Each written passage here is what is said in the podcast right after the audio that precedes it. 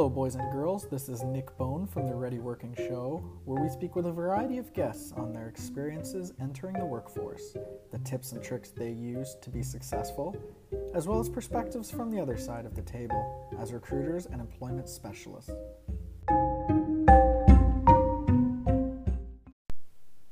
I'm excited to introduce today's guest, Gabe Richard. He was a mechanical engineer who reignited his passion for software engineering. Gabe is currently working with a startup, RideCo. In today's episode, we discuss the importance of work experience through co ops and volunteering, as well as how to be successful in life.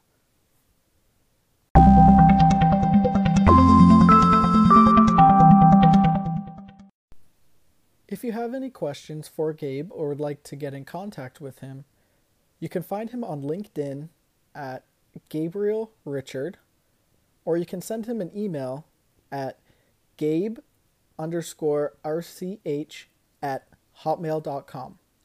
Be sure to also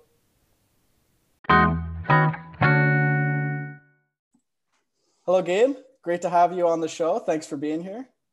Thanks for having me, man. Looking forward to this. Absolutely. I'm really excited to hear about how you're uh, involved with a startup and you've kind of changed your career path since we last spoke. You're kind of going into software engineering background now. So before we get too much into that, I was wondering if we could start with the beginning, basically how you got to where you are today. Cool. Yeah, uh, absolutely. Uh, first of all, yeah, thanks for having me on the show, man. This is this is awesome. Like honestly, this is my first time on a podcast, so I love it's it. Great to have you here. thanks, man. Uh, so yeah, just like uh, Nick said, my name's uh, my name is Gabe Gabe Richard. Uh, so let's see. Yeah, Nick was mentioning that I jumped into software engineering. Um, and I dove into it from mechanical engineering. But yeah, let's backtrack all the way to the beginning. Let's see. let's let's go from uh, the absolute beginning. So originally, I'm from Romania. Uh, I live in Canada now. Um, so I moved to uh, Canada when I was 12. Prior to that, I mean, yeah, what I remember, I I spent a lot of time just playing around the neighborhood with with uh, with friends, like the friends that I remember. Uh, I I went up until grade five. Yeah, it was okay. it was the beginning of grade five because I moved here in October of uh, 2005. So I would have started grade five there, and um, yeah, I, we moved to Canada. First year in Canada was lived in um, northern Manitoba. It was in, in Thompson. Pretty cold. So it was, man, it was so cold. Like um, so, so Romania still has the the four seasons. Um, but the winters there are very mild. Like every time we'd get snow, we'd be so happy, like, oh, we can build a snowman type thing. I still remember like looking forward to to winters be like, oh, maybe maybe it's gonna snow this year. We're gonna build some snowman. And I come here, it's like, oh yeah, we can build so many snowmen. Then to the point, exactly like every day. And it, but it got to the point where it's just like it was snowing so much and you had to shovel so much. I got sick of it. so yeah, like first year kind of went from like loving snow to like absolutely hating it. but uh, yeah, I uh, let's see. So yeah, I lived in Thompson, Manitoba for a year. I did great they bumped me to grade six because in uh, Europe, uh, you they start school late. I guess like okay. by one year they start at the age of seven. Here they start at the age of six. So because that they bumped me bumped me up to grade six when I came here. Um, lived there for a year because my dad had a, um, a teaching contract there, and then we we moved to Waterloo after that. So I've basically lived in Waterloo ever since for schooling anyway. So I did my high school there. Um, and so the story to go to university was um, because Waterloo has two universities, and right. the idea, like the way my parents picked Waterloo was like, okay, well, it has two universities there, so you know they don't have to go away for university, that kind of thing. So yeah. basically, my choice of university was like, you have two universities, you have Laurier, Waterloo, pick one, you know, and I'm like, great. so yeah, because uh, initially I guess I, I wanted to go to med school. It's like, oh, okay. I wanted to be a doctor, that kind of thing. Right. And uh, it was the choice of universities, and just right. my my sister didn't have a uh, good experience at Waterloo with medical sciences, and it was biomedical sciences. And I'm like, I don't want to go through the same thing. I, I was looking to go go to McGill maybe or something. Um, and my parents like, no, Laurie Waterloo. and I'm like, okay, exactly. So I'm like, okay, let's I liked like I, I, was I was good at math. I was good at the the sciences. Well, well, I was I think I just I built a um a strong uh, working discipline j- just to like get stuff done because both my parents uh, are teachers so right. they would always be like well you know i'd get 95 and where's the other 5% that was, right. that was my parents so I, I, I, got, I got that beaten into me so so i was i was always like working my butt off to to bring up my marks um but yeah so i i was good at all the sciences and all the maths um so i'm like okay I definitely want to go somewhere in technology. And uh, at the time, I didn't have a a good point, a good perspective on business. It was just right. like, it, like to me, the perspective I had at the time, it's like, oh, it's a doggy dog world. Why do I want to be part of that? You know? So I'm like, screw business. uh, and so it's like, okay, I wanted to Waterloo's good at engineering. Um, and at the time, I was kind of interested in robotics. I had a bad experience with computer science and an intro to computer science in high school. Let's hear that story. okay. So, all right. So, yeah, right. Because I'm in software engineering now, but I had a bad experience. So, I think I was originally supposed to go there, but um so yeah i took i took an intro to computer science course uh, in grade 10 and I loved it up until the summative, and I, I, don't know if you do you remember the summatives. It's like the, the no. last project to okay uh, at the end of the course, and it's usually like thirty percent of the mark or something. so it's like a big project. We started coding in um, in a bunch of languages that nobody uses, and I, I haven't heard what of type of languages. Since. Like, uh, do you remember? Uh, so the first one it was Turing, which okay, it's not a language that anybody uses. Uh it's i think it's strictly for teaching purposes. I don't even know. It's very simple which is the nice thing. So okay. for anyone that's like uh, that's sort of familiar with uh, with computer science there's like all sorts of loops in there. Like there's the while loop there's the for loop.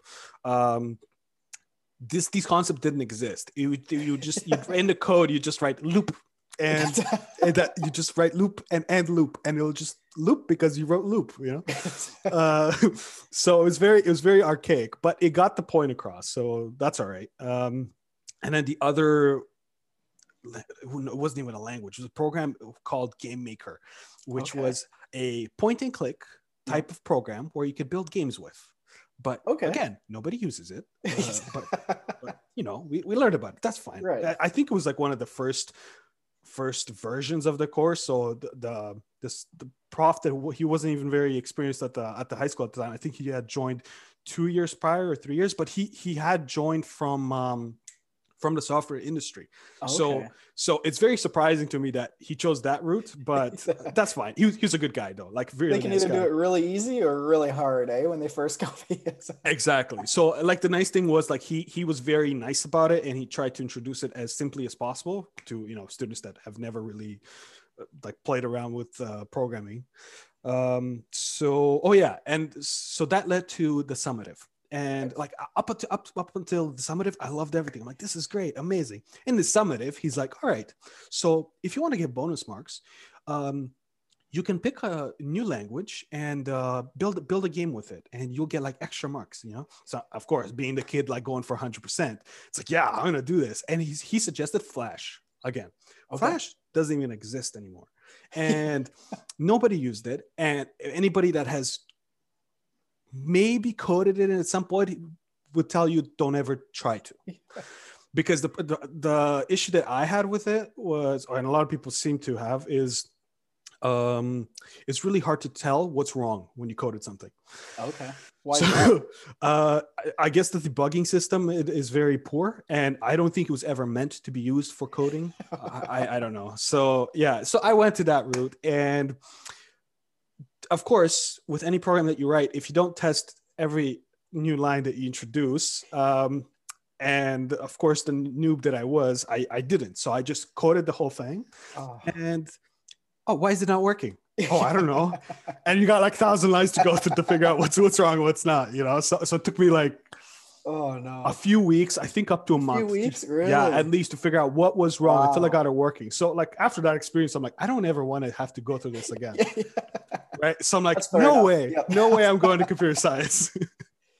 so yeah, it was uh it was b- because of that, I was like, okay, you know what? I'm not going to software engineering because I don't want to be dealing with this every day.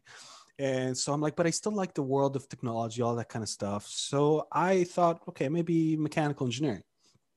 uh, because at the time I was still interested in uh, like the medical field, and I was thinking maybe I can contribute through working on prosthetics and that kind Right. of stuff. Yeah. Um, so I didn't know what mechatronics was. I didn't do my my research. Um, you just signed up. yeah, I just yeah, I was I was that naive kid that it's just like okay, they have some system design engineering courses, they uh, programs, they have uh, mechatronics, they have mechanical. I remember talking to my mom about like mechatronics. Like this is cool. You do a little bit of electrical engineering. Oh, for those of you that don't know, like some mechatronics is basically a mix of different departments into one. Like the yeah, it's the area of if, if you're looking to go into robotics, that's the program you want to want to take on. It, it, it tackles some electrical engineering courses, some mechanical engineering courses, some software engineering courses, everything you kind of need to know about the area of robotics because all of those things come together. I didn't know about that. I did know. I did. I didn't know. Uh, well, I did know that it, it touched all these topics, but Right. me talking to my mom. I mean, my mom's not the indus- in the industry either, so she's like, "Oh, okay. So you learn a little bit electrical, a little bit of a computer, a little. Well, you, you know nothing. You know, you just a little bit of everything. like, like it was like the whole idea of like we a master, like um, master of none. Like, uh, I, I forgot that thing, right? And it's just like that's a fair point. You know, thinking naively. So I'm gonna go mechanical, and I did. Uh, and I once I finished the first year, I realized that uh, mechatronics was the program I want to get into, but because it was so popular, I couldn't switch into it, even Oh, if I, even with like first year with the first year marks that I had, and I, and I did pretty decently because I was I was told that in high school that anybody that joins engineering, their marks drop by like ten to twenty percent, and being like, a- yeah, and usually it's it does, it's the truth actually. Um, so when I was told that, I'm like, oh my god, I like like I'm in the 90s. I'm gonna go uh, walk out with 70. My parents gonna kill me. so I went in first year. I'm like, I'm gonna kill this. I'm gonna do everything possible, and uh, I got I somehow managed to get like uh, mid mid 90s, I think. Oh, wow, perfect. Yeah, that's not bad.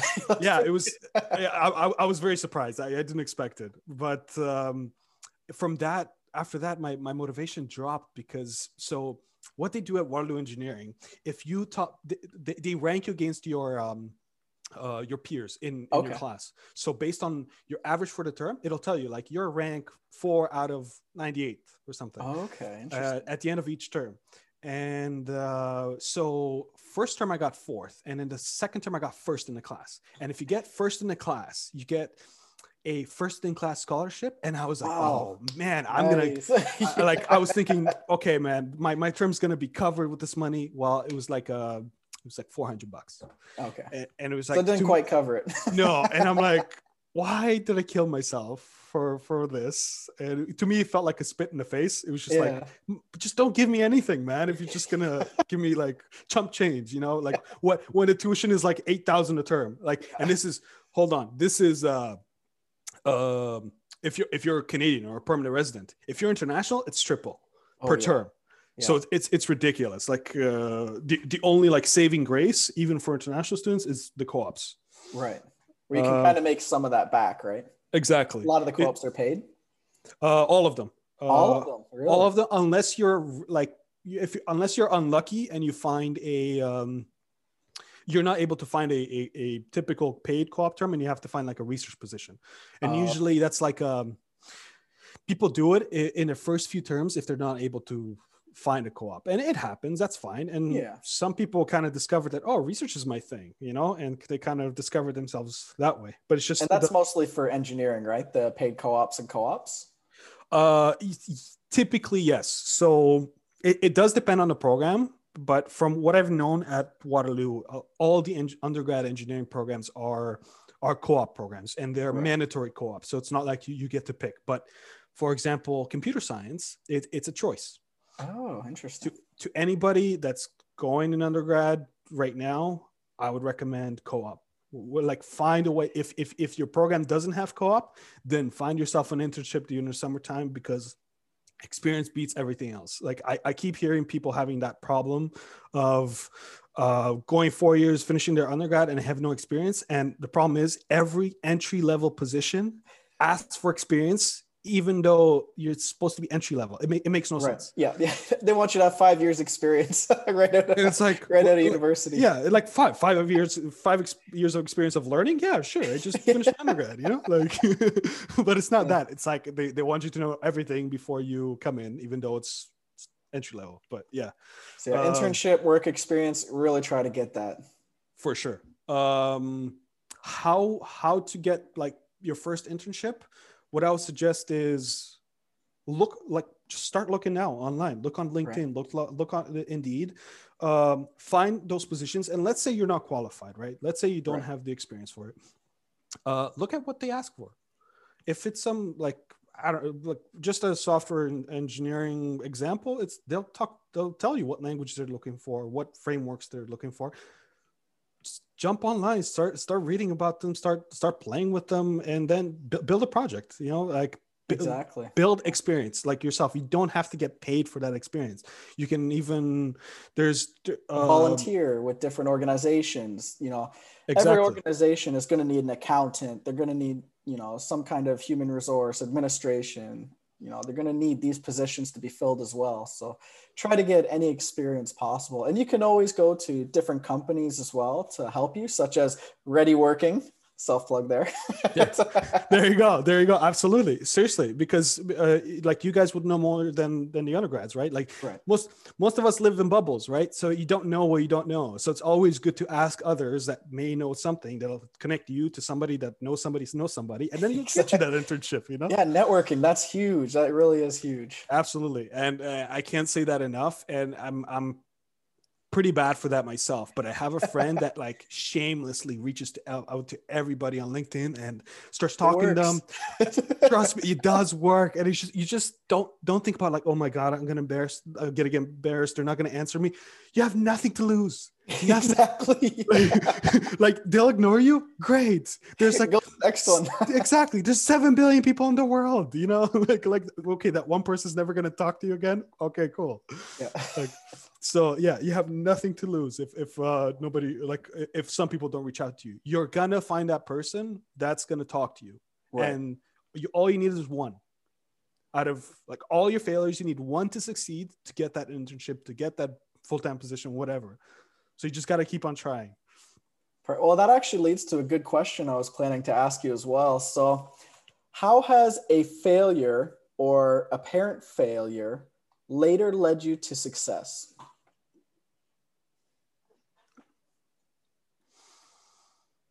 It's a tough question. you know what? A really good one i can think of is so i really like volleyball. Okay. uh and i played a lot of it in in high school. I played club in high school. And like one of my my dreams was which i haven't been able to reach it was to play on a varsity team to play in front of a crowd. And i haven't been able to pull that off and now it's like I'm, I'm past my undergrad. It's it's past that like at this level i should be semi-pro if, if i want to be yeah at least semi-pro to be to be playing in front of a crowd right? Um so i'm i'm fully aware that okay uh that that may not happen. But because of that i was able to put all my energy into um into my undergrad into my Right. marks to to uh, to get the grades that i needed. Um and because i was able to refocus from sort of giving up well not giving up on volleyball altogether. It was just like giving up on that idea of like playing at a very elite level and focus that energy towards my schooling. Right. because of that i was able to to go from big company to big company um, in my previous co-ops. So i was able to work for companies like shell where we worked together um, toyota procter and gamble uh, hatch um, and uh, yeah I, i've I, th- I think because I my, my focus wasn't split uh, because it, it like if you really want to ach- achieve something you have to make it your sole focus you can't have multiple focuses because then you, you just put a little bit of energy in everything and progress is very slow and Right. because because i was able to redirect that energy from trying to get on the varsity team to just my my own career success i think that's what helped me get to where i am today even though i'm not in mechanical engineering anymore but it, it it helped me focus that energy to um to basically discover myself and and Right. figure out like what what do I want for myself. Right. Yeah, that exactly. Yeah, that makes sense. So But, uh, yeah. for for your co-ops, I know you mentioned you went to quite a few big companies there. I was wondering if you could go through a bit of your process when you were looking at trying to get an internship with these different companies. Sure. So it's very for the Waterloo Co-op program. It's very structured, and um, so every every term, what they do, every, every school term, what they do is they, they have the, the this co-op cycles, and they have their own system that you apply through.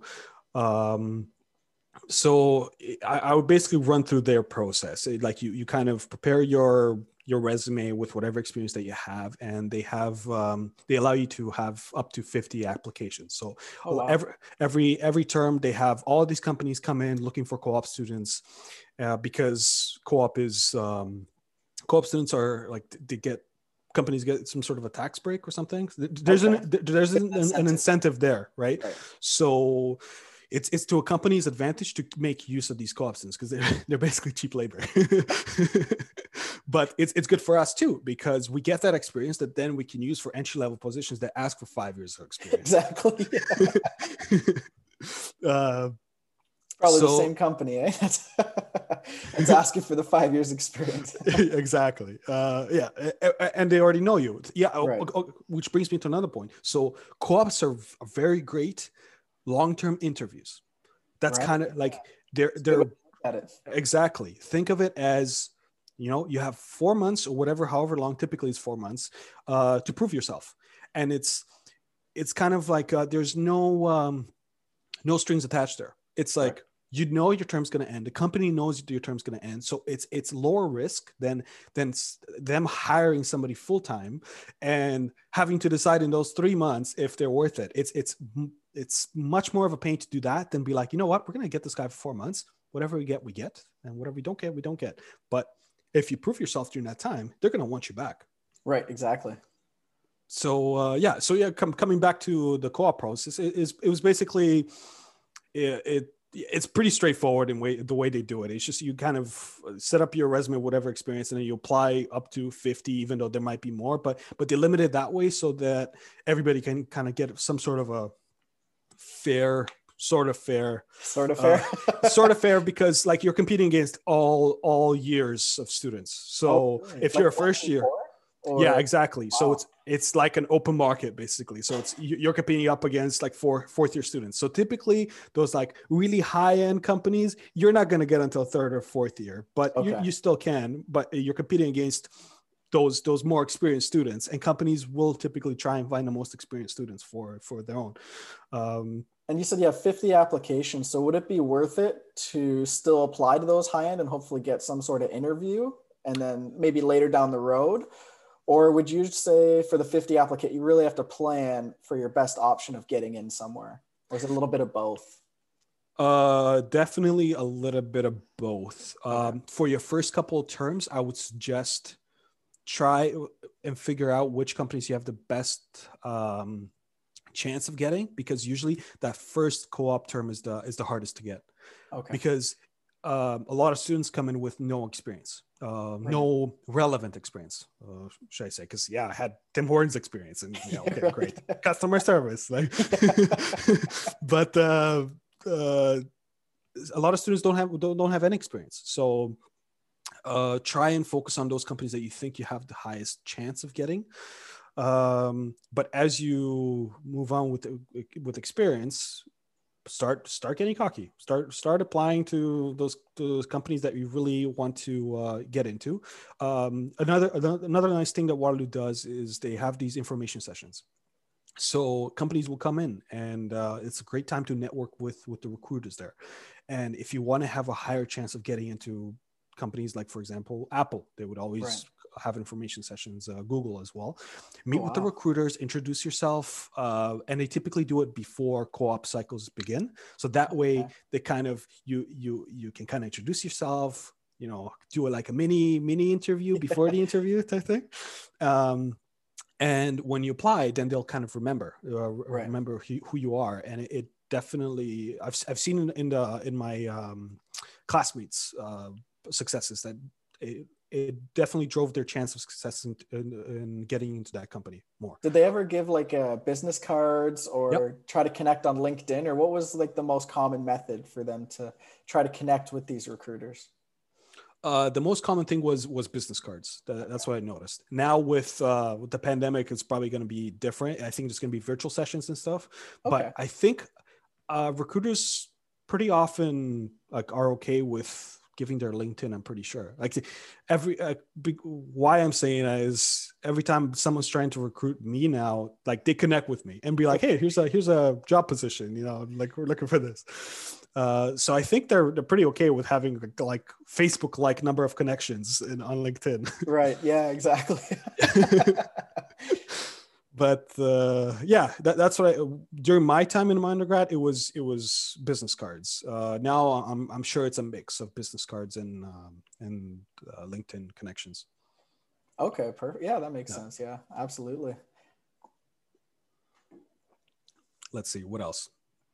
Um, Oh, speaking of co-op, so I I'm pretty biased in terms of like how it worked out for me for co-op uh, in engineering at Waterloo. Um, this may not be the same for let's say so there is science co-op at Waterloo also, and I've heard stories that it's much harder to to get co-op uh, in in those departments. Computer science is an exception. Uh, computer science is just as popular as other engineerings, but the other programs I've heard of struggling. Like it's not okay. impossible, but uh, it is harder. It seems to be that there's a bias towards engineering students. Right. Um, but don't you know? Don't be afraid of it. I would say try like still if there's a co-op option do it uh, you need the experience no matter what it, either you get it through you try and do it through the university or you're going to have to do it outside of university no matter what you have to um, and now I guess catering to students that maybe don't have co-op co-op uh, in their programs because there's a lot of those too. Um, an example for me uh, and friends that I know are for, I, I, guess an applicable example was me switching from mechanical engineering to software engineering. Right. Yeah, let's um, talk about that. What what what drove you to? I know we talked earlier about the mm-hmm. uh, what scared you off from you know software engineering back in high school. What brought you back to it? It was um, me starting work in a mechanical the mechanical engineering field. Um, so I started out of out of university. I, I joined a company that uh, I finished co- my last co-op with. It was it was with Hatch, and I was doing um, uh, hydropower engineering for them. What is uh, hydropower engineering? so basically hydro dams, like dealing okay. with uh, engineering stuff for hydro dams. So, so it, it was anything from doing like dam safety assessments to doing uh, uh, hydraulic assessments if they wanted to. So, so these hydro dams, they have these um, uh, some of them, depending on their length, they have these surge tanks. So, so basically, okay. what they are is in case the, the turbine has to all of a sudden shut down very fast because something happened in the grid and they had to shut off to, to not damage it. This causes in, in the pipeline, the large, like large pipes of uh, of water this causes a big surge in pressure so these oh, tanks okay. need to be there in that in that flow to to be able to absorb that pressure otherwise you could like burst the pipe you know like no no problem so so I, I would do like all these um uh, hydraulic assessments for them. Uh, by the way, I, I, I knew nothing at the beginning, like like zero on how to do this. You, you, you just you learn this. It's just it's uh, you you tap people with experience and and you kind of learn like how they do it and then you kind of go through the motions get advice on how to how to how to do it. Of course i didn't do this all by myself like no way. This is this stuff is very complicated. Um, but uh, yeah i was i was doing these hydraulic assessments um, any sort of like analysis that involves a mechanical engineer uh, you name it like I, w- I was involved with it somehow but usually at a junior level, of course. Um, so I noticed as I was doing this that like it was it was like a mechanical engineer's dream. You get to do engineering analysis all the time, but there's a lot of report writing too, which just didn't like at all. Uh, but uh, there was uh, I just noticed that I'm, I'm living the dream for an engineer, but doing all these analysis, and I'm not enjoying myself. You weren't And, happy. uh, No, I was bored. I was bored very, very often. It was just like, hmm, this is uh, this is interesting. This is maybe not not my not uh, challenging, right? exactly. Well, you know what? It- sometimes it was, and when when I was getting challenged, uh, it, it definitely piqued my interest. But it, I wasn't getting challenged enough. It, a Right. lot of times it was um, it was a repeat of something that I already did, and it's just like, mm, okay, not that great. And because of that, I I started outside of work, kind of exploring myself, being like, okay, so what what do I care about? And I also what you know where is the world headed? And uh, it's something at the back of my head always told me that like it has to do something with computers uh, because the, the world seems to be going that direction. Everything's getting going more and more high tech, and and something was always telling me that if you don't keep up with it, um, you're going to fall behind. And the moment you fall behind, it's really hard to catch up because the rate at which things are changing. Right. And I was thinking, okay, so maybe it has to do something with computers. And I, I mean, I, I still love computers. I got my gaming PC. I still play a lot of video games. So I knew, like, I, I- I don't shy away of of uh, working with computers. Uh, maybe I didn't. I I don't build programs in my spare time, but uh, I've started to because uh, things are things are more interesting now. Um, and I noticed that okay, this seems to be the area for me. And I was always curious about artificial intelligence also. So I was like, okay, so what That's can I exciting. oh it's it's a very interesting field man uh and it's its own universe like if you if people think oh okay yeah i'll go i'll go in um in ai and it's kind of the same thing in software engineering Eh. Like- so let's talk about that. Like maybe some people aren't too familiar with artificial intelligence. How would you explain that to someone who's never really had any experience?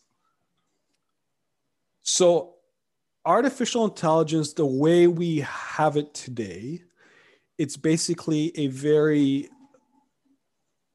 uh, they're they're computer models that use that try and infer information using s- statistics concepts Right. based on the information that they already have. So the, the the idea is to try and predict new outcome based on previously learned information. Like that's the that's how artificial intelligence works today. And there's different ways it's it's achieved. There's the area of machine learning. There's deep learning, um, and so like one very interesting area is like natural language processing. So your your Alexa, your Oh, okay. um, your Siri. That that's what it does. It basically it, it it learned from a bunch of data that it had from somewhere. From well, well, all the data they must have collected somewhere. Plus, you talking to it, that's data that it works with. um, so all these different tones, accents, whatever, whatever.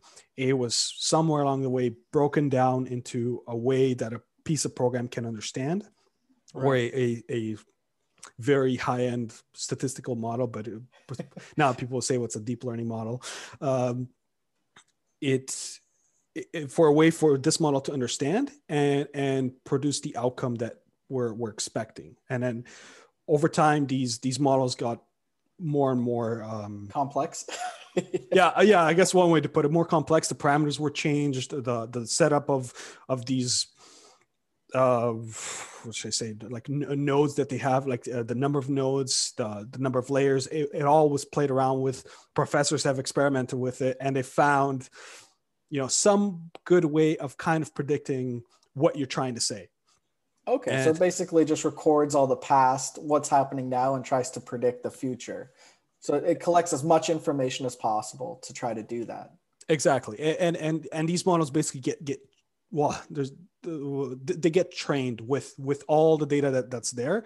And it and based on that data it's they're they're being taught like what what's right from wrong based on what they're trying to do. Like some some models these days like they're you know they try and predict like what's is this a chicken wing or not? You know you could, you, you, could just mess around with it like that. But it's the same concept. It's you, you basically throw in a lot of data and be like well this is a chicken wing. And um and it basically learns over time. And then you check at the end well i gave you a chicken wing. Are you telling me this is a chicken wing? And then and then you you you keep training the system until you reach a point where okay yeah I, 95% of the time you're right. Yeah. Exactly. Okay. It's really hard to reach 100%. I think I think that's probably an impossible goal like uh, just in the world of engineering in general like 100% is just not a thing you know but uh, yeah that, that's like in very layman's terms like what it tries to do um, and it but it does require using libraries in the area of uh, computer science but these these libraries are more uh, are becoming easier and easier to use so you don't necessarily have to be a a programmer to know how to use these because you have to use tools that a programmer would use, but you don't have to be like, oh yeah, I'm a professional programmer and I, I have to I have to be one to be able to to use these. No, no, not at all. Um, so yeah, why I was saying the area of uh, artificial intelligence is different from software engineering is because it uses different concepts. It uses these statistical models that you need to understand um, for you to be able to make sense of what you have. Because you could technically blindly use these packages and come up with something but you don't know if you what, what you're doing is right or wrong if your data is biased or not or it's like if, thousand uh, thousand lines in flash and then realizing it doesn't work. Yeah and not not understanding why yeah it, literally that yeah. but it, it, it's it's also that you don't know why it doesn't work because you don't right. know what each line means you know? Yeah exactly. So it's, it's that bad. So, like that's why anybody that looks to get into it i mean there's uh i mean there's tons of articles and there's udemy courses you can take to kind of learn about them. Um, so if you're looking to get into the area i would say um, take take some online courses these days these these online courses get cheaper and cheaper there's coursera courses one right. of them um, i think is uh, is uh, taught by uh, andrew ng Okay. Uh, he's he's like one of the gods of machine learning or the area of like AIs, from what I've heard. So if you're looking to get into that area, I, I th- I've heard really good things about that course. I haven't taken it myself, but I've heard really good things. It's probably a good intro to the whole area. But really good books on AI as well. Um, yes. Well, oh, you know what? I gotta check on my computer. Just check. Just a quick check because I, I, do have one book where like somebody recommended it to me from a previous machine learning course I took. Um, what was it? This was an image. C six five six textbooks. No, not six five six. Wrong course. Six five seven. Right. Yeah. Okay. So this it's a book called Deep Learning, and it's okay. by um, Ian Goodfellow, Joshua Bengio, and Aaron Courville. So this this book is actually really nice in the way it presents all the math you should be comfortable with to be able to understand the the concepts in in an area of artificial intelligence. One of them being deep learning. Um, and Joshua Bengio is also like one of one of these like very important people in AI. I think. Um, so the, the nice thing about this book I actually used a lot to understand the math that I needed to know ahead of taking this machine learning course. and, yeah, because I, I got I got slapped in the face, being like, oh yeah, this is you know probability is like this. I'm like, what? So people told me this is a good book. Just read it and you'll you'll remember everything. Um, yeah, yeah. I guess that's kind of my tidbit on artificial intelligence. Um, but I know if, if if you do want to get into it, I, it's good to also know uh, uh, programming too. You don't have to be an expert at it.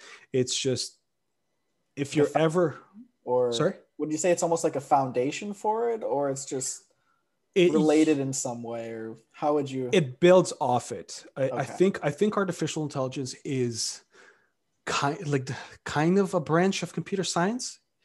Um, it uses computer science concepts, but also uses statistics concepts too. So it's I think it, it's kind of like at the marriage of, of the two, the crossroads. yeah, yeah, somewhere around there. Like, but but to be fair, I'm not I'm not uh, I wouldn't say I'm an expert in the area. So if if one of these like gods of AI would hear me, they'd probably be like, "What the hell are you talking about?"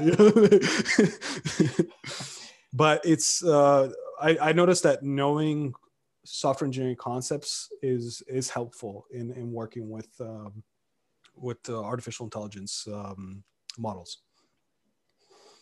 Yeah. But uh, yeah, uh, so I, Well, I, learned guess a lot. yeah, I didn't know any of that. So it's it's a universe of its own. Oh, I, I- I guess I guess why I was saying like software engineering and AI are different is because they're own they're, they're their own universes, and in inside them, they're like other areas that that are, are their own universes too. So any area that you dive into, you just discover it's like it's its whole whole, whole new world. so it takes yeah, it takes a while to uh to unpack it and kind of make sense of it. But don't be afraid of it. Like don't be afraid of it. Just learn it bit by bit. start with the online courses, check out that book, things like that. Try to get a a- Exactly. a, general understanding of what it is and what you need to really excel in there. Absolutely. I I, I think uh, in any any area that you want to get into, like uh, I, I guess, yeah, I, I I can quickly talk about like how I jumped from mechanical engineering to software engineering. Absolutely, yeah. The the um the, how I made the jump is I basically started reading things and kind of there, there's tons of resources online now. Now with the internet, it's like the, the most beautiful thing because there's tons of free resources you can read up on.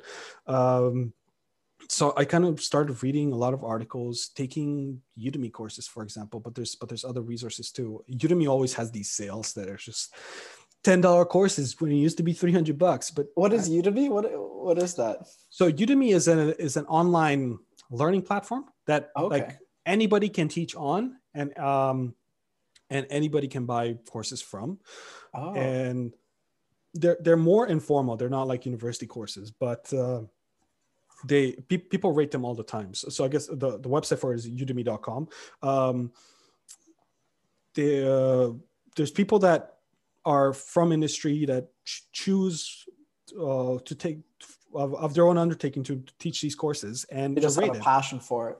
Exactly. And and the nice thing about it is they're also rated. So you kind of know which ones are good and which ones are bad, which like the rate like the feedback system is amazing in, in any any sort of area. If there's a way to give feedback, that's great because that that's when you know what's good and what's bad. Right. Um so yeah, I I just started taking these courses uh, and they're fairly cheap, like usually up to 25 bucks when when when there's these sales going. So when these sales aren't there, don't like don't don't Wait for pay the sales. bucks. Yeah, exactly. don't don't pay 300 bucks because no, it's uh, definitely uh, you can probably get 300 bucks worth of content from there, but just wait for the sales because they're they're they're always coming. So Do they happen pretty often or oh yeah, I Yeah. would say within a month at least once. yeah, perfect. Yeah, just it's just I don't know if it's a marketing ploy that they do. It's just like they, it's like oh it it used to be three hundred bucks, but now it's twenty bucks. Right. But they, but they always do it, so I'm like I think it's losing its touch. But uh, yeah, so that's what I started doing. But there's other places too. Coursera is one. Right. Uh, Khan Academy, I, I know that one. Khan Academy is a free resource, which is great. Yeah. If you want to just start diving into the area of computer science, yeah. Um, another free one is Free Code Camp. It's Okay. um, so they there they teach you like web development, like the full path, and there's like cert- I think certificates that you can get from Oh, there. really? Um, so yeah, that's a really great resources resource if, if you're strapped for cash. Um, what else? If if you do have some cash, I know EDX is also a good one. EDX and Coursera are kind of on the same level. They're kind of they're, you can think of them as university level courses. That's Uh, the Harvard X one, right? yeah, yeah, that's Okay. right. Um, there's also another one. What's it called? Uh, Audacity, Udacity. I think it's Udacity. Okay. Um, that that's another one. That's uh, I I had a friend that basically learned um, self-driving cars. Uh, uh, what's what's the field called? I I guess the, the autonomous. Something. autonomous. Yeah, yeah. Okay, autonomous vehicles. That that's what it is Okay, that's what so so he took a lot of courses on autonomous vehicles and through taking those courses he was able to get a job in autonomous vehicles again Wow. from, from mechanical engineering he went into autonomous vehicles and in the area of programming as opposed to doing like mechanical engineering stuff um so yeah i would say just there's there's a ton of free free resources some of them yeah you can also pay for that are not extremely expensive that, that you can start learning from and look for these um, courses that have projects in them because Right. again you gotta f- have a way to prove yourself that you have the experience and the best like a to do it- portfolio. exactly uh, so I, I mean again this is kind of biased towards computer science because let's say if you're you're looking to get into accounting, I think the best way to do that is volunteer, volunteer your right, time. Definitely. Uh, but the idea is to get experience, and, and a good way with with the area of uh, software engineering, and computer science, is to build a portfolio of um, uh, of projects. And uh, oh, and another really nice thing with um, software engineering is if you can contribute to um open source project. So, uh, what is an open source project? So, an open source project is a project that is free to use. Uh, sorry, a, a, a, program, a package, whatever you want to call it, that is free to use, and anybody has access to it. Um, almost everything we, we use is built off of open source. Okay. Uh, Python, Python, for example, is a language that we can use is is is free. Nobody charges for it. Uh, off of Python, uh, these packages got built that build um, uh, websites. Uh, one of them being Django, and that's okay. another open source project, and nobody charges for it, and anybody can use it, and people build companies off it.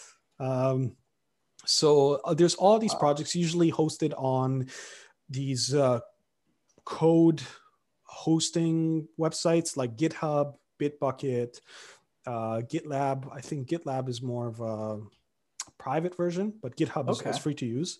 Um, and you just go on these websites and start adding to the the code, or like how does it? Yeah, exactly. So so you, it, it's it's free to use. You you build yourself an account and um, all these these websites uh, they they use a version control system called Git. There's there's others as well, but what version control systems are, they basically uh, it's a um, it's a neat way to maintain different versions of the code that you have.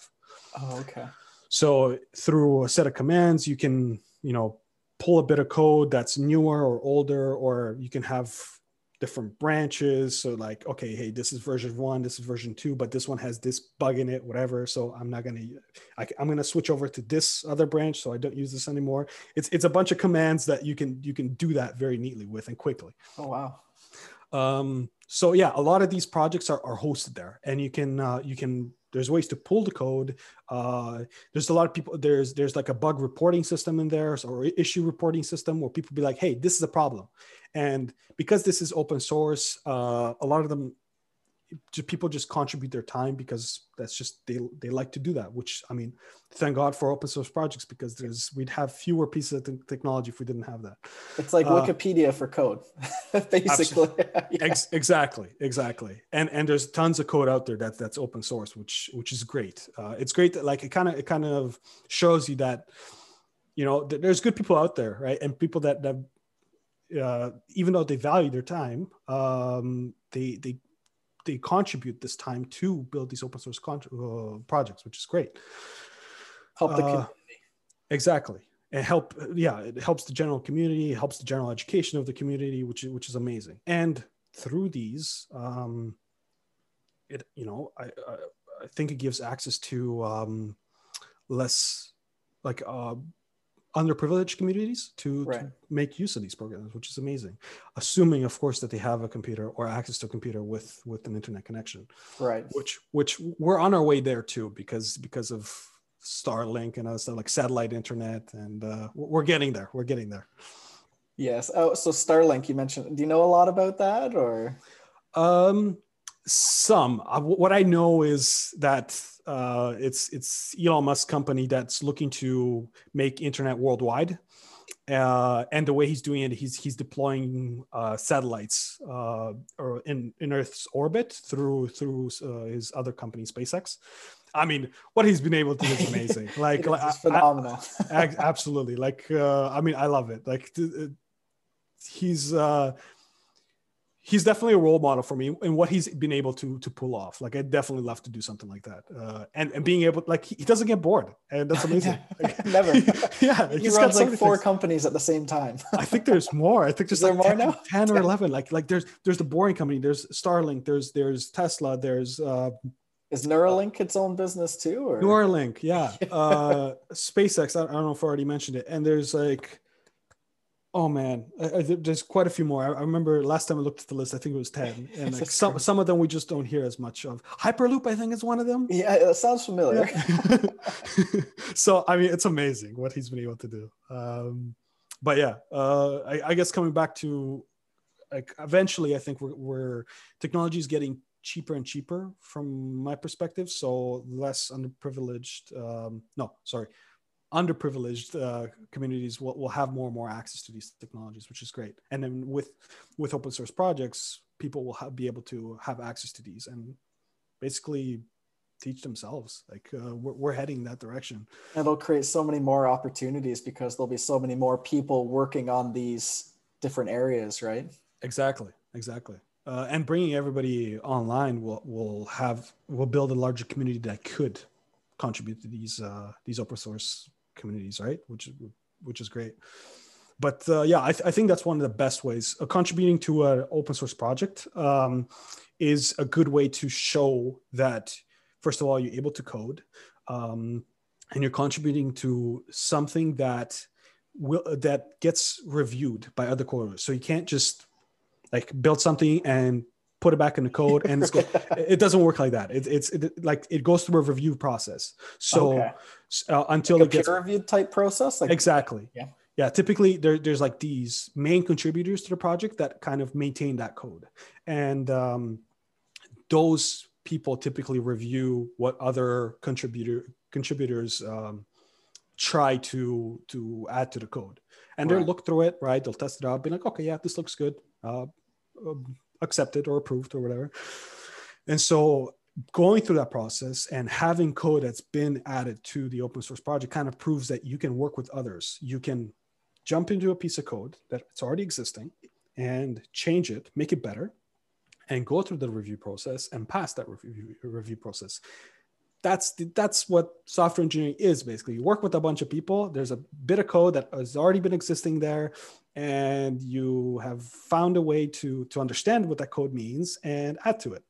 That's that's what every uh, code coder does basically. So if you're able to do that with an open source project it it, it, it proves a lot right? And it can actually prove a lot uh, no i can't say a lot more but it, it can prove more than than just a project that you built yourself. Because that's it's easier to do when you just build something from scratch because there's nobody no architecture imposed on you or there's no way that the code was built imposed on you. You get to pick. Like from zero, you create something, but projects from scratch to to something is still good because it shows right. that you can do something. But but the next step after that would say I would say is contribute to an open source project because that proves a lot more. I just said not not a lot more, but yeah, you get my point. It helps. Yeah, yeah, it definitely helps. It, it helps prove another area of you. Um, uh, it's that experience that you mentioned before, and something that they can actually see as well and see the results of. That's right. Exactly. Um, and it's more reflective of what the industry is like than building something from scratch to and creating something. Right. But any experience beats no experience. Exactly. So so at the very least, if if you're if you're stumped at the beginning, be like, oh man, there's all these things that I can do. Just start reading a blog. Just start with that first step. Um, pick some course and then build that first project. You know, get your uh, get your feet wet. And then once you get more comfortable, then you can start diving into using uh, contributing to open source projects. But don't get don't get overwhelmed. Or, or if, if you do feel overwhelmed just take it step by step. It's a large universe that's continually expanding and there's a ton of stuff. Don't try and understand it all at the same time because you're going to get overwhelmed. And yeah. it's uh, you don't want to the, the worst thing you can do is freeze and do nothing. Right. Just take a step by step. If, if you don't know what to do is just read something. Like just start reading something. That, that that's all. Like even, even that is a win. But but the um always always make sure you're doing something. Yeah it's kind of like what you said before as well. You don't want to do too many different things at the same time. You want to kind of focus and conserve your energy on one topic because otherwise you become exhausted and overwhelmed and then like you said you end up doing nothing. Yes exactly. And uh yeah i'm, I'm speaking from experience here because I was, I was that guy. They'd be like, but there's machine learning, there's deep learning, and there's there's Python, and there's uh, Django and all these other things, and I want to learn about everything, and there's not enough time. It's just like, okay, step by step. Break But- it down. break it down yeah just start with one eventually you're going to work your way there it's just don't try and do everything at the same time because you're not going to understand anything and you're going to go nuts and then you're going to give up Right. And build that foundation, right? Of that math, of that basic understanding of, would you say coding or programming? And yeah um so i mean it, it depends on what you want to get into first because so so if you want to do software engineering okay start with software engineering. If you want to get into uh ai then uh, i would say like reading a good textbook on this is important because it i think for ai understanding the math of right, right. why it works the way it works is is important for you to really to to be good in that industry. Uh, if if you want to be respected and and people kind of listen to what you have to t- talk about you should really understand the foundations as opposed to yeah i'm just going to create something And it works you know? Yeah. Doesn't work like that. yeah. No no it doesn't. But yeah. Uh yeah. Uh i guess one, one other thing that i did to go into software engineering is i i did choose to do a uh, master's part-time which i'm actually still doing.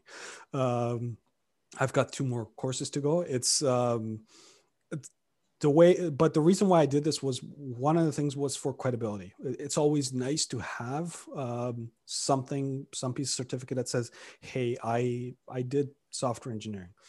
Um, if you can't do that that's fine. Uh, there's a lot of people that have gotten into the industry with just doing like building these projects. Um, building this portfolio improving themselves and contributing to open source projects. Actually another good thing about uh, open source projects is networking. You get to meet a lot of people and and you know people talk with others and over time like your name will travel. So it's going to reach some company and be like oh I, I see you're in the same city as me. We're looking for a person to do this. I saw that you contributed there. You know and hey so make sure you're easily found on the internet for that regard. exactly exactly. I would say i would say so github it would be like the linkedin of software engineers from the point of view of the code that you have. Right. it kind of shows like hey this is what i've built. All this stuff is there. It's essentially your resume. yeah it's yeah exactly. That's that's what it is. So yeah for any person that's looking to get into um, software engineering industry i would say make sure you have a github account if you don't already have one. Um, for ai uh, there's oh what's it called data camp data data something Gonna look it up. Yeah. yeah.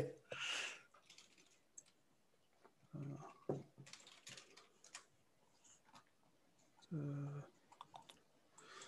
what was machine competitions Are there competitions? For, Yeah. Yeah. So so? Kaggle, uh, K A G G L E.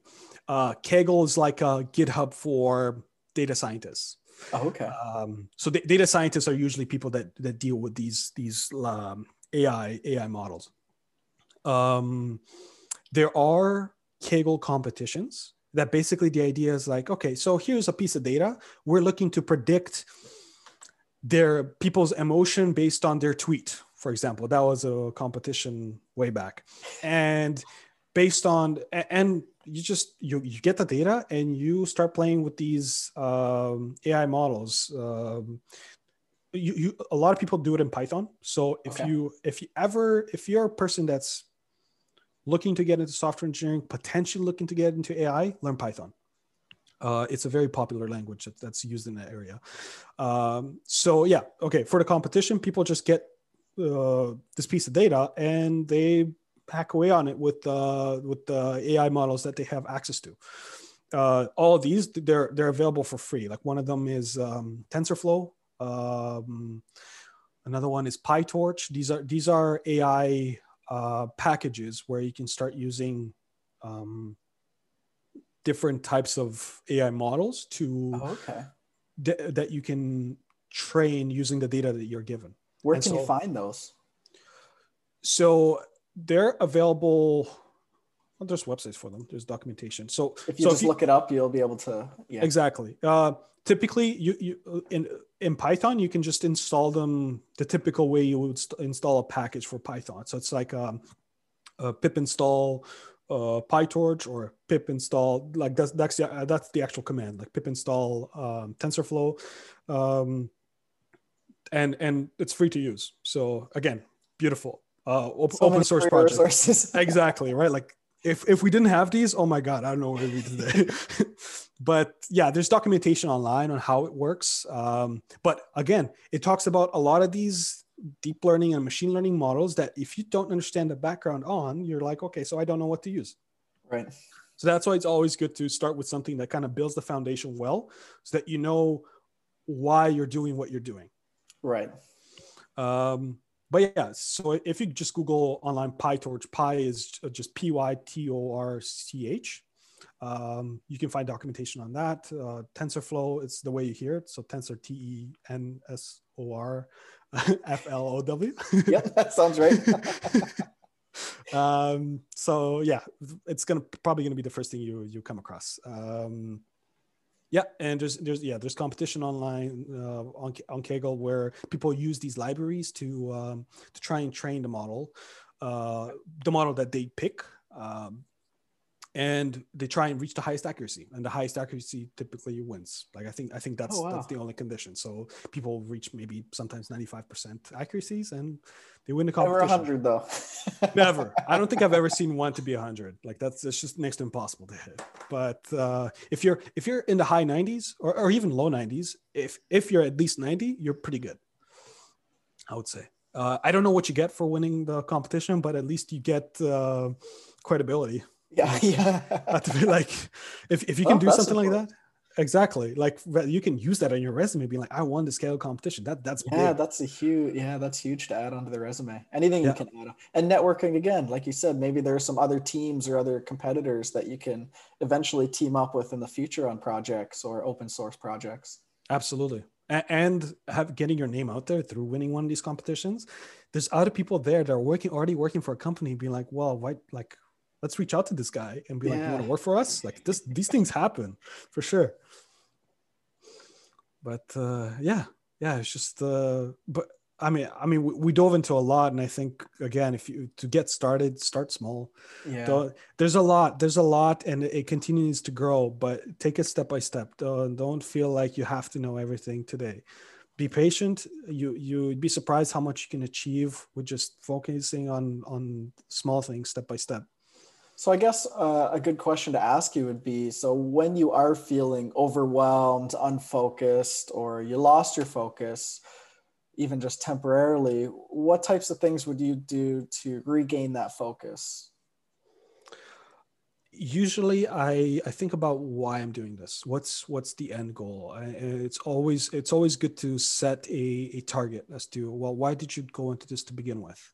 And um maybe it's just oh, i'm interested in this cool um the stronger your why is the better because that that that grounds you very quickly if it's like for me for example my num- one, one of my number one goals in life are to become financially independent um I don't want to have to work for money. Like I Right. want to, I want to work because I want to work. Uh, like that, that's my, my mentality. Um, and I know one of the reasons I went into software engineering and AI is because I think I can achieve financial independence by using uh, these technologies. At the same time, I want to help a lot of people, Right. and uh, I, I want to find a way to help as many people using this technology because it's it seems to be very easy to deploy. It's uh, once it's created, it's very easy to duplicate and get everybody to use it. So I just need to find what is that what is that thing that I can help everybody with and build it and duplicate and deploy. Exactly. But yeah, I, I guess come back to the question is uh, know why you're doing what you're doing. If you don't know, take the time to find out. Uh, and you you you probably are not going to answer right away because it's not an easy question to answer. No. But like start writing down your thoughts just come that come th- through your mind it's easier to write things down because it helps finish the thought i know i find myself a lot thinking about stuff but the thought never gets gets finished Right. it's just like little little bits and pieces little phrases here and there but the full sentence never occurs Do you So- like journal then, weeklies or daily, monthly, or do you write down goals? How do you usually keep track or finish these thoughts? so if i in cases where I'm very overwhelmed, I start writing things down. I Okay. it's just like what whatever's going on through through my mind. There, there's two things that I usually do. One, d- depending on if I'm just really stressed or, or overwhelmed, I just start writing what's going on through my mind. If it's if I feel overwhelmed because of all the things that I have to do, I find that I don't I don't know why, but making a list of all the things that I have to do, Yeah. Grounds me and being like, I do right." the exact same thing. So yeah. right it's just It like works, it- yeah. you, you somehow dump whatever's in your mind on paper or, or on a notepad whatever you have um, and it kind of helps you be like all right okay so that's out now so let's start with the first one you know and then you can visually check off each thing that you complete and it helps you stay grounded in that way as well and be like oh I Exactly. don't need to be overwhelmed look how much i actually got done today exactly and and um but but the one pitfalls that you can fall into be, be very careful of is if you don't cross everything off and you're like oh my god i didn't finish everything Yeah. it's totally okay. You, it, it, it- I think in those cases, it, it's good to say, okay, well, maybe I'll set a top three for today, right and if if I don't get anything else done, set these top three, get these top three things done, and it could be the, like the simplest things. Like maybe you can put your top three or to, to the simplest things you can get it done within 20 minutes. Yeah. That's it. From there, brush your teeth make your bed and have breakfast. Write this Great. list. Yeah, Yeah. yeah, exactly. and that's it, you know. But you did something, and you said, okay, if nothing else gets achieved today, these top three things need to get done, and that's it. Fine. right You get those thi- things done. There's already a weight off your shoulder. right and i think that could be related to meditation as well Absolutely. You know, Absolutely. you don't have to sit there for an hour by yourself being quiet, even if you do 30 seconds, one minute, two minutes, five minutes, as long as you take that moment. Because Absolutely. it's going to take time. It's going to take practice. yeah and and i, I guess that, kind of dives into it's it's good to set yourself a, a morning routine to to get yourself grounded to be able to tackle every day um i like I, when when i first finished my undergrad started working full-time i read a bunch of books as to like i wanted to find out what what do successful people do like what what is the common thing that they do and it's it's the same thing over It and is. over and over again It really It's- is. Yeah. yeah it, it's that morning routine like it, it's somehow it's and you see this in, in elite athletes too maybe maybe it's not necessarily a morning routine but it's a routine that they do before every game Right. again routine because it's it's a way of priming your brain to get ready for whatever's coming so if you can get yourself in a situation where you have a morning routine where um examples like uh, are like journaling or or writing your top three for the day like planning for the day um uh meditating even Self for reflection. self self-reflection um working out even Yes. for even for 10 minutes man do jumping jacks for 10 minutes i don't know like just get your heart, heart pumping um uh what else usually usually it's a, yeah usually it's a mix of those Right. uh, and if, if you can consistently do those things um, you, you'll find yourself that you're able to jump into work and get a lot more done over time. And and you won't even know where it's coming from. And and uh, here's here's the kicker though. You stop doing it because like oh I'm, I'm doing very well now. Right, when you stop doing exactly. And you'll notice that when you stop doing it you get back to the bad habits very quickly yes.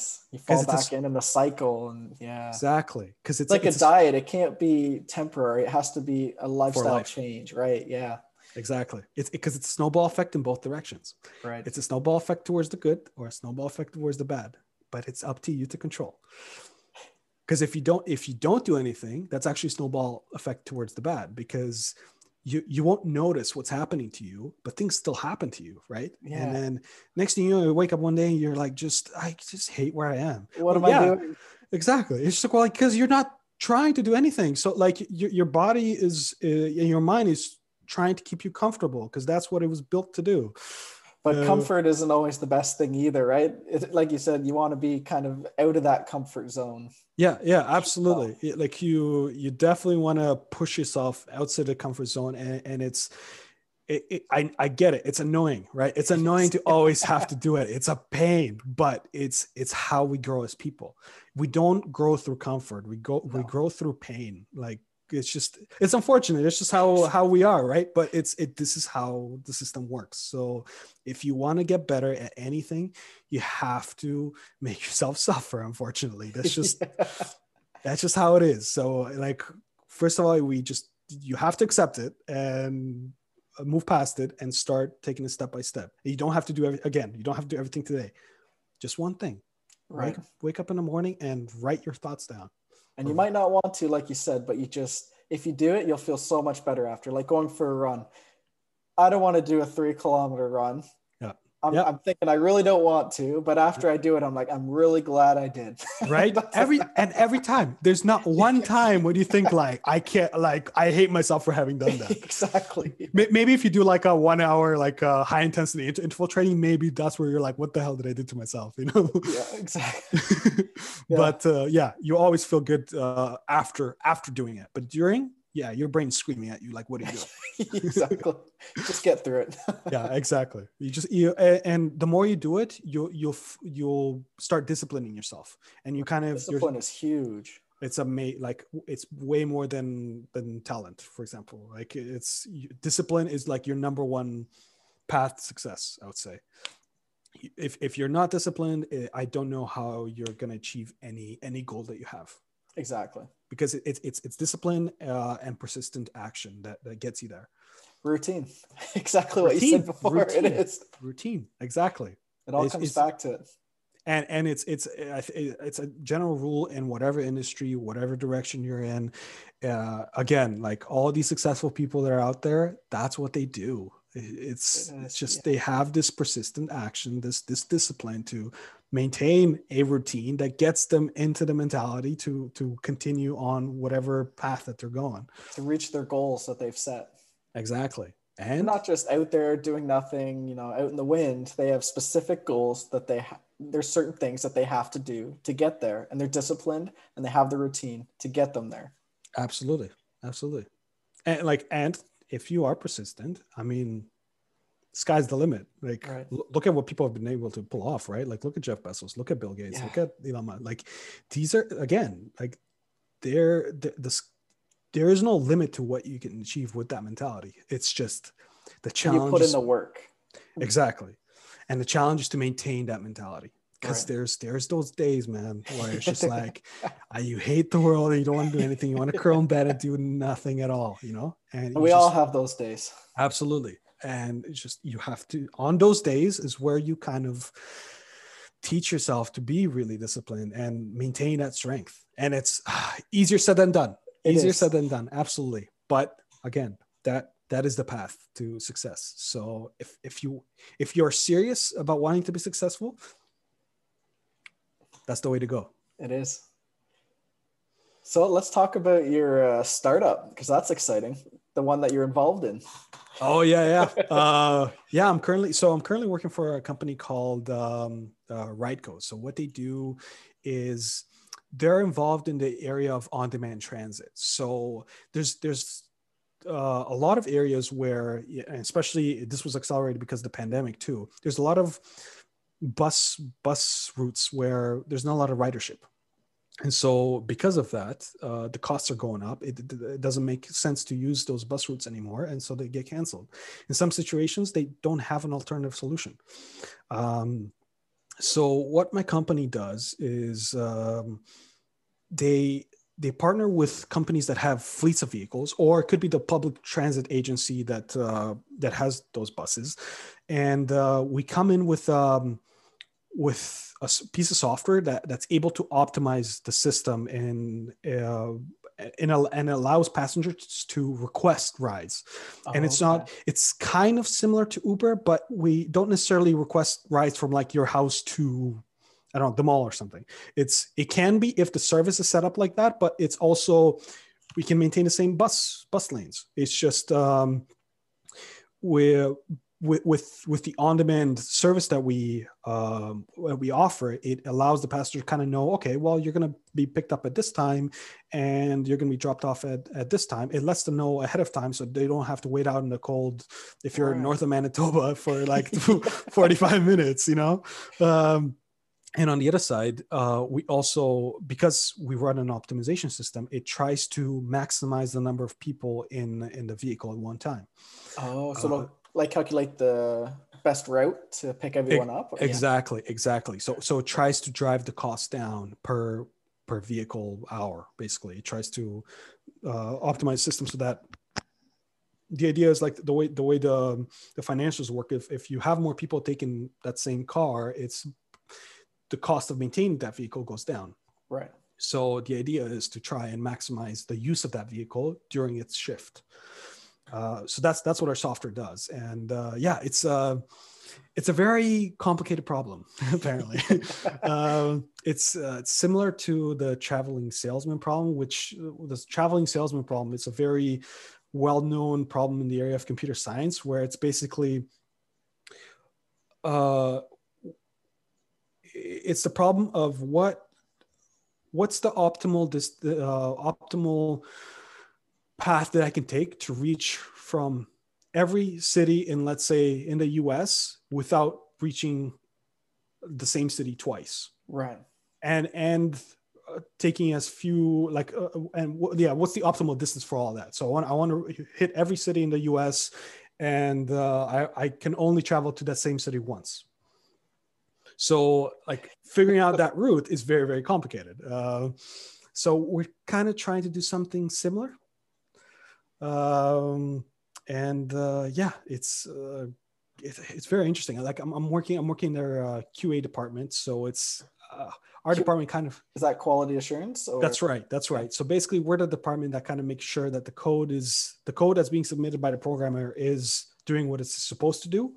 And if it's solving the problem that it's supposed to be solving Eh, like and in that in that perspective is do we understand what the problem is actually? Right. Um, and when, what I mean by problem is um, maybe it's a bug fix or it's a, a, a, new feature that we're introducing, and and if if this bit of code is introducing that feature as we expect it to, right. Uh, th- th- when we look at it from that perspective, and also what is expected. We try we, we usually try and answer that question too. What is actually expected? Do we understand what, what's being expected? If, if not we need to dig more and then come back and then we look at this code and be like okay so is it addressing the problem or not?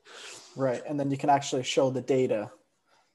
That's right. Yeah yeah we we uh we run yeah we, we usually run a bunch of tests on it. Like there, there's different types of testing that you can do on a piece of software. Um, there's automated testing which is you have a program that does specific testing on the bit of code. Okay. Um, there's manual testing where you're literally doing the testing yourself. Like you're you're you're going through the flow of the system. Like you're trying to book a ride. You're acting as a driver. You're acting as an operator in the system, and you kind of test the area where this bit of code is touching. Okay. Yeah. Um, and then yeah, there's performance testing that we do. So let's say if if this bit of code has to has to perform i don't know it has to do something with within half a second. Uh, we test it against a lot of data and a lot of information coming through and see what happens. Does does it still stay within half a second? If not then we have a problem. Adjust it, yeah. Exactly. And is that just in waterloo that you're doing? Yes. Okay. Are That's you, right, you yeah. guys planning to expand out after or? Uh yeah yeah. As uh, as the company grows we're, we're definitely oh, s- sorry are you asking about the service or the company i guess both yeah So, so the company is based out of Waterloo. Right now, we're we're still a fairly small company. I would say it's like uh, we're approaching fifty. Uh, so it's Okay. uh, it's a nice community. getting It's a- up there, though. Yeah, yeah. uh, and I guess I guess it's not fair to necessarily say it's a startup because they've been around for about like seven, eight years. Um, it's just it, it, this this sort of concept of on-demand transit took took a while to to pick up. right Um, so I guess more like a small business. uh, but so the service itself is uh, is used a lot in North America. Like we have we have a ton of uh, offerings. We have we're we're involved in um, in the paratransit service in St. Catharines, for example. Um, we have services out in Alberta. We have a big launch right now. Actually, it just launched today. It's a like it's the biggest launch of its kind in in LA. oh So, really yeah so we, we actually have people uh, on online right now like kind of monitoring like how things are going and like i have i have my phone just like if things are if, if we have problems like we You're on we- call. yeah, exactly exactly exciting. so uh, yeah yeah it's it's interesting like later later after after this call i'm gonna i'm gonna check how, how things are going but uh yeah yeah so, so i mean it- we, we definitely offer a lot uh, in, in north america i think we have a couple areas that we're looking to uh, work with in south america also oh well. uh, and eventually like a I mean, global. Yeah eventually like worldwide like this this this uh this concept can be applied anywhere really You should- anywhere where there's transit you can you can make it more efficient with on-demand transit for sure Huh. And what was the name of the company? uh rideco uh Rideco. so r-i-d-e-c-o And do they have any social media or anything? How would they reach out to you guys? uh reach out to us in what sense Like, for example, is it going to be something that they can reach out to to order a bus, or is it simply through the city, or how does that? oh work? yeah so usually it's it's the, like the city app or it- so the city offers typically the service Oh, okay. we we just provide the surface uh, we come with the with the software and maybe with a partnering with a fleet company if if the transit company doesn't have vehicles Oh, okay. um so typically this kind of service you'd you download the transit agency's app. Like for example in waterloo it's grt and you'd like you download the grt app and it actually be uh, integrated with your software. that's right exactly. Okay, gotcha. so yeah but yeah we're we're on linkedin. I think we have a, a medium uh, account also. Uh it's yeah if you search for rideco like uh you'll find them for sure find it, yeah. yeah. Um yeah what else? Yeah there, there's multiple companies that do this. I mean we're definitely not the only one. Um but yeah it's uh oh, it's, it's it's a very interesting industry that i didn't, didn't know about until i joined them so uh, it's, it's How a fun did you area find them? Like, how'd you come across them? honestly i applied i just i like it was it was when i was still working at hatch and uh like i was looking to transition to software and i i uh i applied to them uh applied to a bunch of other companies too and they uh you know they took a chance on me and uh i never looked back ever since Wow. How long has it been now since you've? Uh... uh, about about six months now Okay. yeah so i i guess personally uh, maybe i'm still a, a newbie in the area of, uh, of uh, software but uh, i definitely i mean feel a lot more comfortable with software than from where i started like it's i used to i used to look at code and think i'm looking at like egyptian egyptian, egyptian signs yeah Yeah.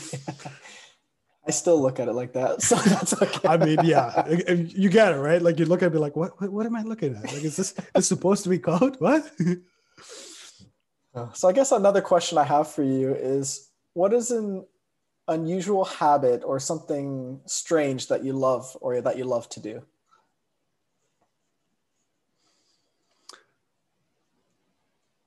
So this one this is one thing that I started doing a while back and kind of fell back from, but I want to get back into. It's I used to get up around like 4 a.m., 4:30 in the morning and and do do these routines. Like I would, Oh, I would. I would go to, go to the gym, meditate, journal, um, learn something for myself, like read read books, and do this whole bit before work started. And I I just absolutely loved it. Like being able to do all all these things like for myself, work on myself, and then start the day. It's like What it time was did you go to sleep at? uh, very early. It was like Yeah. it was like eight o'clock, nine o'clock. But but it was uh, it was really hard to go to bed though. Like I mean, I've always had trouble when going to bed to fall asleep. It takes me oh my god, like half an hour, an hour after being in bed. It just my mind just races. I don't know why. It's it's like I'm the same way. So I yeah, yeah. So you get it. Like there's this meme goes goes around, just like when uh when you go to sleep and it's like, all right, so what's the volume of the moon? You know? Yeah, yeah, yeah, and it's like what? Why are you thinking about that? Go to sleep. yeah, you go to sleep. It's like, yeah, yeah. So uh, yeah, it was very tough to go to bed, but uh, I would still get up, and it was it was kind of an experiment with myself, being like, well, okay, so let's try these routines. It was around the time when Discipline. I- exactly. let's try the, the like this discipline game, and um I loved it. I absolutely love. I miss it. I really miss it. I'm trying to get back into it now, and it, it's tough. Like it's is. uh, uh, again, you have to take it step by step. You have to, you know, if if let's say you typically get up at maybe seven, okay, try six fifty. Just incrementally try to get up earlier and earlier. yeah and then you get to the point where and that's what i did before too and the next thing you know you get up at four thirty five a.m and uh, you start your day and it's amazing man it's just it's quiet like no one's uh no one's around to bug you nothing. You just kind of work on your thing. Relax. Yeah. And you just you get into this mindset where it's just like you you get really focused and, and proud proud of yourself too. Like you you you know you build with you build this rapport with yourself where you're like okay i know what i'm doing. Because and this level of confidence. like, so I'd say, yeah, yeah. When, when I would tell when I used to tell uh, tell people about this, they're like, "What? What is wrong with you? Why are you getting up that early? What are you doing?" yeah, right. Just like working on myself, man. Working yep. on myself. so I guess another question I have for you is, what is an investment that you made that you thought to be really worthwhile, whether it be money, time, energy? Um, I would say the investment. Uh, well, first of all, best investment that you can do is in yourself. Right. More, more than more than money, I would say. Um, and the best investment I did in myself is to to dive into the put the energy in, in learning software, learning software, and learning the area of uh, of artificial intelligence too. Um, and it, it was those things that I said before. It was just bit by bit learning um, uh, from blogs online, taking these online courses, building my own projects, um, reading books, um, and then also starting a master's to kind of dip my feet in the area and build some credentials. And and the time that I put into it, it paid off. I mean, look look where I am, right? And like thinking back, I just you being able to pull something like this off, you, you build a level like confidence with yourself, which is like, you know what, I was able to jump an industry. Uh, what else can I do? You know, like it's limitless. exactly. Really, right? yeah. So yeah, I would say that's probably one of the best things I could have done with myself. And uh, it's it's this area, it's this concept of just continue learning. Don't don't stop learning. Yes. It's, don't think of like university of the only time or college or high school. Um, of the only area that you're you're going to be learning. That's or even after you've already started your career. Absolutely, you don't have to stop. yeah, it's learning is is for life. It's it's how you learn is what what's more important. Because um, schools, the way they are today, they kind of teach you of a system where you're just like you sit down, you shut up, and you listen. You know, right. and it's it's not necessarily that way. It's uh, different people have different ways of learning, and don't. Uh, don't shy away of learning differently. Um, don't shy away from new information because uh, when you stop learning, um, bad things tend to happen. Like yeah, you, yeah like you kind of you, you, you slowly complacent. Yeah, yeah, exactly. It's stale and like you you over time notice that you fall behind. you don't know why. Right.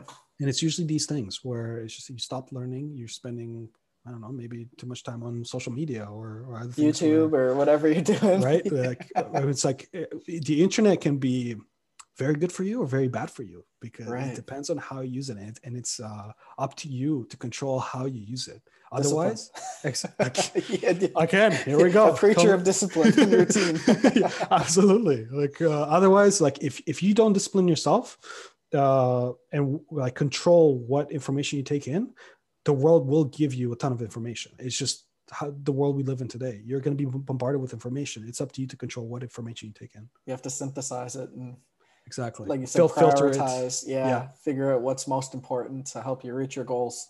Yeah yeah, and be careful how often you turn on that phone and how like yeah. like turn the I notifications think, off.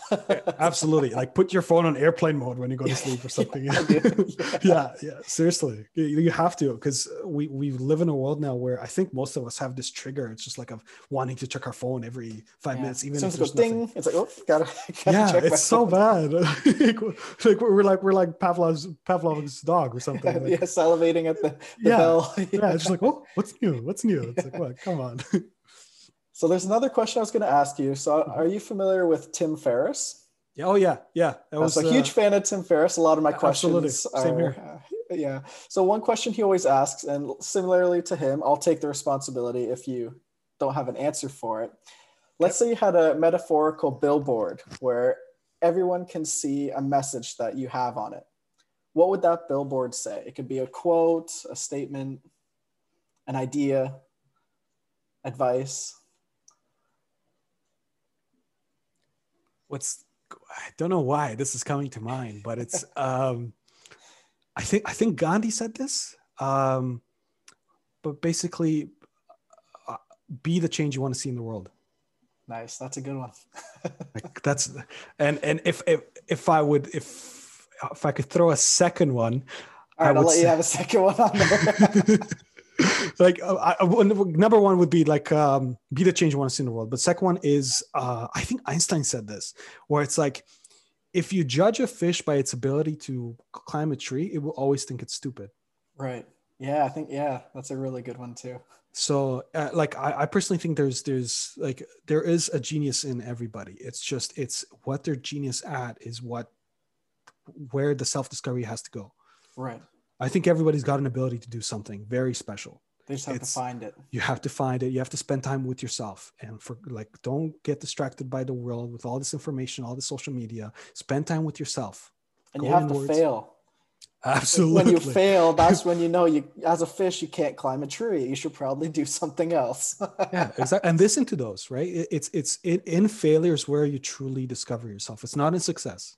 Right. It's not. Uh, in success, you just get this high of happiness, of like sudden jolt of happiness, whatever it is. but in failure, it's where that pain really makes you rethink where you are. Right. And that's when you grow the most. Absolutely. Again, we have to go through pain to, exactly. to grow. so, is there anything else you'd like to say to our listeners, viewers? Any advice, last comments, suggestions? Uh, I would say don't don't give up. Don't lose hope. Um, there there is a way. You just but you have to be persistent. Even if you keep running from failure to failure, again, all you need is one success for it to work out.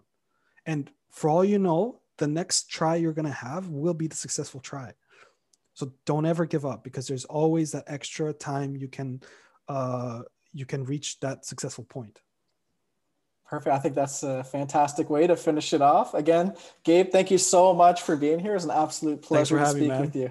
This was absolutely amazing, man. Thanks, oh, thanks for having me. absolutely. We'll do it again sometime soon. Absolutely. Maybe we'll have a whole episode on just AI and technology. I know. Once I read up on it a little bit more, yeah, absolutely. Perfect. All right.